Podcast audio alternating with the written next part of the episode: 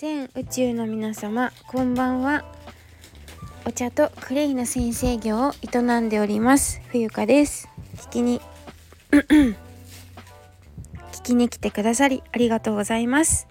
2022年2月18日金曜日。えっ、ー、と夜遅くになってしまいましたが配信を始めたいと思います。皆様本日いかがお過ごしでしたか？えー、横浜はうーんお天気には恵まれましてただやはりまだねちょっと肌寒いですね。うん。そして、えっと、石垣島から帰ってきて、えー、未だ夢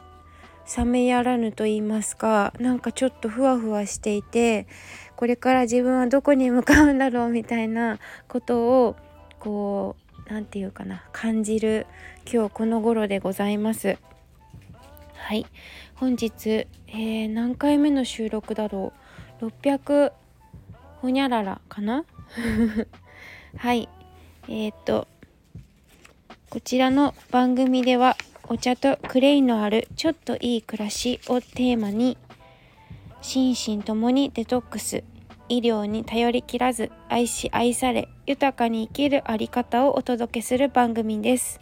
また有料配信ハッシュタグ冬香の人たらしではオープンでは普段お話ししない本音中の本音をお伝えしております。はいまず1つ目にですねお知らせがございます。えっ、ー、と2月の22日火曜日デッドラインで、えー、冬香の英語のオンライン無料レッスンモニターさんを募集しております、えー、実は明日もね予約が入っておりましてあのすごくワクワクしながらあのレッスンをさせていただいているんですけれども、えー、中級者上級者の方には、えー、必要ではないかなと思っています。えーと、あくまでもうん本当に処方初心者さん始めたばかりで、えー、どういうふうに私が勉強していたのかっていうことをシェアできたらいいかなと思っていたりとかあとは途中でね過去にあの挑戦したんだけど諦めてしまった。でももう一度ねやっぱりこうねこれからってうんまあ日本語ができるのが一番なんですけどなんかその第二言語第三言語っていう風にこう習得できたらまた広がって楽しいなんかこの時代心の時代はもう本当にこう楽しい嬉しいワクワクドキドキみたいなのがキーワードかなと思っていて、うん、なんかこう日本語縛りではなく、うん、他のね海外のこう考え方だったりえー、カルチャーも勉強していくとさらに、えーと、面白いことが起きるんじゃないかというふうに思っております。はいえーと、早速なんですけれども本題に入りたいと思います。えーと私はお風呂が大好きなんですけど皆さんはお風呂好きですか？あの私日本人はみんなお風呂が大好きだと信じ込んでいたんですがどうやらそうでもないというかあの私カラスの行水というかえっとねお風呂大好きなんだけど、うん、実はお家のお風呂はあんまりちょっと好きじゃなくて あのお風呂屋さんに行くことが結構好きなんですよ。え、っと何て言うのかな、まあ、うちリフォームを4年くらい前にして昔今のなんだろうなあのポリエステル？え？合ってる？ポリエチレン？あの安い材料で作ってある、えー、お風呂に変えてからなんかねこれあの何て言うの？文句じゃないんだけどちょっとクリームをここで言うみたいになってるんですがえっ、ー、とね何て言うかな？すごい冷めやすくなっちゃったんですよお湯が。昔のお風呂と何が違うんだろう？材質が違うのかな？なんかすごくえー、父方のお風呂はあ父方の祖父のお家もう亡くなっちゃったんですけどおじいちゃんは昔住んでた家はねなんかね銀のアルミみたいなお風呂だったんですよ湯船湯船の話ね。でそれがすごい良くて気持ちよかったんだけど我が家の、えー、お家はですねリフォームしたらなんかうーんすごい冷めやすくて湯船湯船の中に入ってるお湯がもうなんかお風呂入った気にならないというかもうどうにかしたいんですけど なんか五右衛門風呂でも作りたいなーなんてことを空想しています。うん、でとはいえ私長湯長湯、えー、長湯？長いあのー、長時間お湯に浸かっていることがちょっと苦手で、えー、っと短い間でお風呂に、えー、湯船に浸かることが好きなんですけど皆さんはいかがでしょうか？私の母なんかはもうほんと早くってもう使ったのか使ってないのかくらいでパッパって出てきちゃうんですけどね。うん。まあ、でも日本人とあのお風呂っていうのはすごく歴史もなんかいっぱいあるしいっぱいというかなんか関係が深いと言いますかだと思っていて。で今回私がお話ししたいなと思ったのは、まあ、今日は本当にあのゆっくりリラックスしようと思ってお風呂屋さんにね行ってきたんですよ。でお風呂屋さんでもうなんか一日過ごしてしまったんですけど、まあ、今日はそれでお天気も良かったからお布団干したりパジャマを洗濯したりいろいろ動き回ってはいたんですがあのなんかお風呂はスポーツスポーツみたいだなって思ってでお湯の中で体を動かしたりとかすごい楽しいというかこう体が伸びる気持ちいいですよね。うん、あと姿勢を正すっていうことも大事だと思ったしあとそうですね。あの私がお風呂屋さんで一番こう公衆浴場ってさ大体みんな同じじゃないですか。タイプというか。あの私が一番岩風呂とかあの釜風呂あの目玉のやじみたいなお風呂があったりするじゃないですか。私は一番好きなお湯第3位から第1位か第3位までここで言うと第3位がえっ、と白いお湯。あのなんか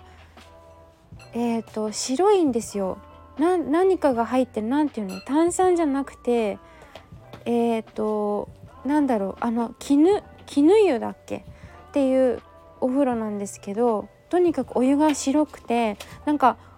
ほわほわした感じ。すごい気持ちがいいんですね。私はこのお湯が大好き。これ第3位。で第2位が炭酸であの温度がそんなに高くないんだけどこう微炭酸が入ってシュワシュワしてて体がポッポポッポ5分くらい使っているだけであの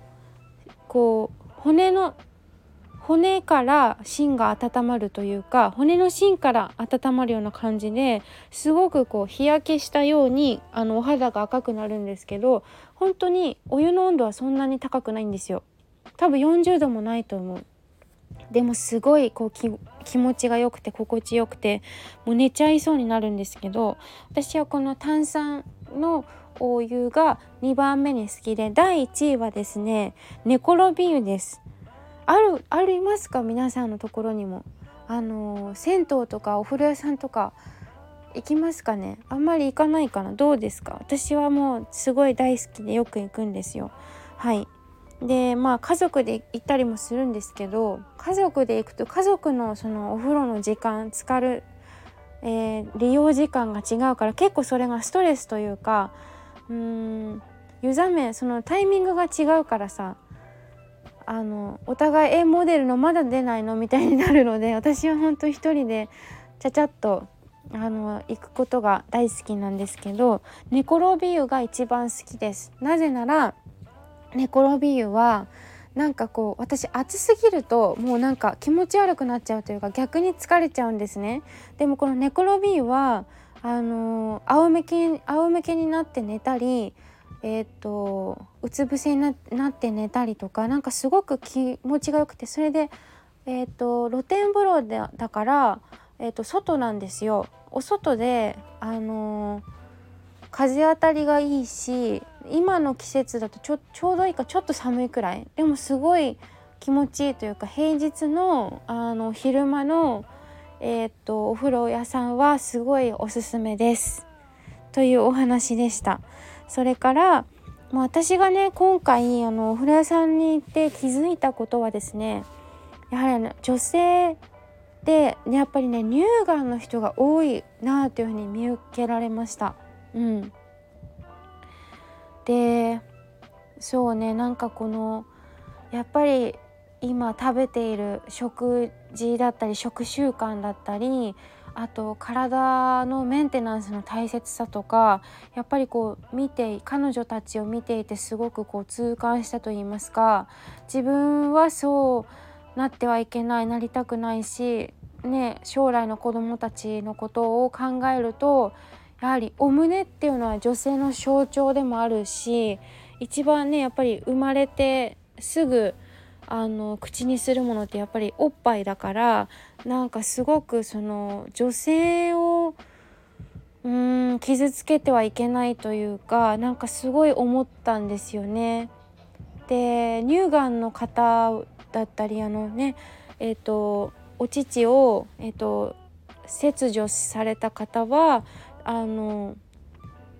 専用のお風呂専用のブラジャーみたいなのをこう着てお風呂に入るんですけどあのそれは任意だったと思う。確かあのつけたくない人はつけないでそのままなんですが、まあ、そんな感じで今日昼間でそんなにたくさんお客さんがお風呂屋さんにいたわけではないですがなんかちらほらそういう方をお見かけしたのでなんかちょっと心が痛むというかうん一番傷ついてるのは本人なんですけどうんなんかすごくお乳はねやっぱり大切なものものというか一部ですしねうんそれでやっぱり食べていくというかあの人が何て言うの？育っていくわけなのでそういう使命感じゃないけどなんかこう突きつけられたような感じがしました。はい。それから、えっ、ー、と、もう一つは、あの、今日ね、館内放送で、なんか泥パックをお配りしてますみたいなことを言ってて、あ、泥パッククレイじゃんって思って、なんかこう時代がついてきたじゃないけど、まあ、そのついてきたなんてことではないんですが、あ、泥パックかと思って、私はクレイを今日お風呂屋さんに持ち込んでいったのでなんかこうあうーんそういうやはり泥がここで来たかみたいなことはちょっと思ったんですよねはいそんな感じでだからクレイを勉強していてあ間違いではなかったし私はうん、まあ、クレイヘアパックとかあとクレイをお掃除で使うとかえっとねあの農薬を除去するのに使うといろんなやり方が本当にあるんですけど私のおすすめ一押しはやはり何と言っても歯磨き粉です。はい。だから私は会う人会う人に結構歯磨き粉の話あそんなにいっぱいしてないかな。でもこの人には言おうとかなんかおすすめしたりとかは 結構してますね。うん。だから泥パックって今日館内放送であってお隣で体洗ってる方が、ね、泥パック一生懸命お顔に塗ったり肩に塗ったりね首に塗ったりしているのを見てうんなんかクレイ。のことを考えて妄想してなんかすごく楽しくなったというかなんか嬉しかったですね。うん、泥パックがここまでまあ、クレイというと泥パックっていう風に言われるんですけど実はいろんな使い方があるっていうの。私も勉強するまで知りませんでしたがうん。そう。なことを感じた一日でした。でお風呂に上がった後は休憩室でも横になってえーと、グースかピーで寝ちゃ寝ちゃってそんなにいっぱいは寝てないけどあの片耳クラブハウスのお話をね聞きながらあのちょっと横になったら夕方になっちゃって、えー、夕方ね急いで帰ってきたっていう感じです。はいそんな日があってもいいかなみたいな 感じですね。はいということで本日はお風呂屋さんに行った気づき